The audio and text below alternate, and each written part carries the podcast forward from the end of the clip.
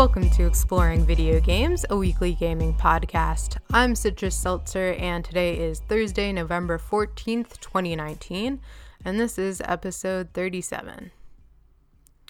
First, let me talk about some tech gossip news. Kinsler Ridge, who was the art director at OK Amcom, uh, they did like the Killer Patrol series and the Personal Ambassador series he has quit and did this like enormous inflammatory tweet storm. Uh, he's talking about OKMCon is a disaster. The president of the company, Carl Rosker of Prince, is like this monstrous, abusive person who's like addicted to bath salts and like using the company as a bank account. Uh, Ridge has provided like some good evidence, and I don't think there's any reason to doubt that this is the truth. There's also this video that surfaced in the last week of Carl Rosker of Prince being just extremely inebriated and belligerent at a CVS. Um, it's truly wild. Definitely watch that. I think you can just search Carl Rosker of Prince CVS or probably even like bath salt CVS guy. Obviously, this is like a huge bummer for the workers at OKMCon. It does seem like the company is gonna go under, um, but that whole thread uh, is extremely entertaining. I would check it out.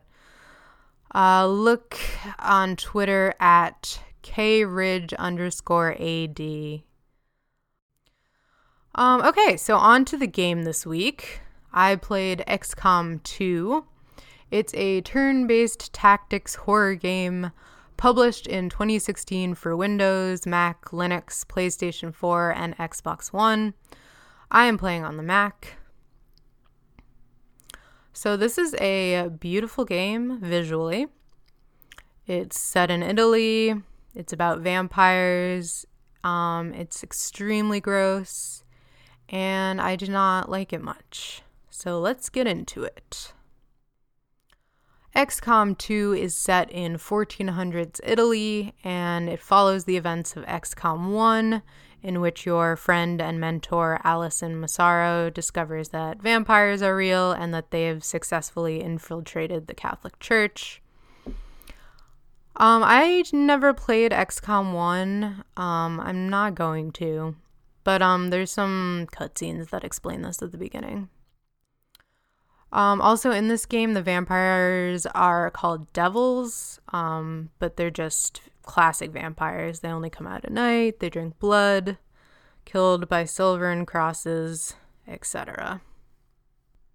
So, yeah, this is a super splattery, gross out kind of game, so be warned.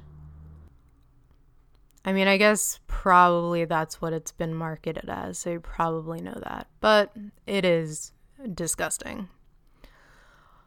Oh, there's so much vomit in the game. The devils, like, their true form is this, like, rotting corpse. And again, they vomit so much. Uh, vomiting blood. Um, also, people, like humans, vomit all over themselves when they're turned and when they're bitten. Uh, one thing I actually kind of liked uh, about the grossness of this game was it really plays up the like disgusting quality of life of just being in Italy in the 1400s. Lots of people with like sores and rotting limbs and stuff. Oh, and there's so many bugs. The bugs are the worst. But again, I was kind of like, that's interesting and impressive that they really took it there, I guess. And I will say, this is a great looking game. Uh, the visuals are very good in this game, but not enough for me to like it. And I don't necessarily have anything against gross out games. It just, or like gross out media in general, but it just felt like there was nothing behind it. And ultimately, the game was not fun to play. And it just, yeah, it felt like it was like newgrounds.com. It felt like so edgy, like edge lordy, and it wasn't it didn't have like any fun or silliness. Also, I thought it was like pretty boring, which you wouldn't think because of all the facts about it. But yeah, you spend the majority of the time doing the same thing over and over again. Most of the game is like super easy and inconsequential and it like does not grab your attention. Um yeah, like the indulgence points were not enough to pull me in. Also, there are a couple parts that are so weirdly difficult. They're like way too difficult for the game and not in a satisfying way. Like the bell tower fight with Padre Pecora, completely impossible.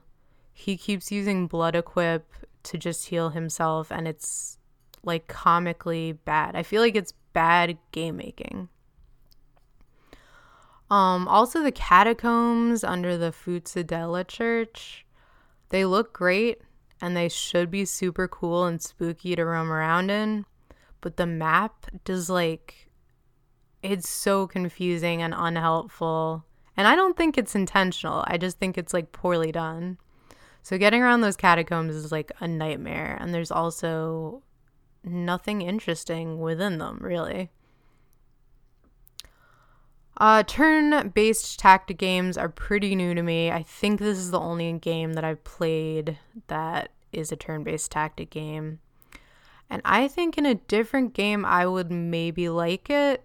I feel like it kind of brings more of a deliberate pace to a game, but in this instance, it didn't help. So, you are Cassandra, you are a street sweep you were friends with Allison, you're now mourning her and trying to avenge her death. Um, you pretty quickly stumble upon, uh, they're called anti devils, um, who are devils that, like, at least on the surface, try not to kill humans or be evil. I feel like this is like a Twilight thing, but it's probably an old, very old trope. Um, and it's kind of a cool idea, the Anti Devils, but they play almost no part in the actual game. And I was kind of like, why? I don't think they needed to be in there. They do do the ritual bonfires that they do are pretty fun and a relative highlight for me. But yeah, I still I don't think that plot point needed to be added. This is a pretty long game. Seems like 20 hours is pretty standard to finish it. I stopped at about eight hours. I was like partway through the second blood baptism. And when the Wraith army came, I just like dipped out. The Wraiths are so annoying. And like another, like, there's so, it's like so difficult that it doesn't really, like, you don't even want to try. And in this instance, I didn't. I just stopped. Um, the general consensus for this game seems to be that it's mediocre, which I don't. I think it's a little. Maybe if you're comparing it to all games, it's mediocre, but it's a pretty bad game with a weirdly good visuals. Uh, Triple W magazine gave it a three, and they called it expensive looking but soulless, which I liked and agree with. So yeah, don't play this game. It's also pretty expensive. I think it's $85 if you buy it new, um, which I did not. So yeah, give it a pass. Too bad. You would think it's a bummer for me because I'm like 1400s Italy. That's seems like a cool place to roam around. But not here.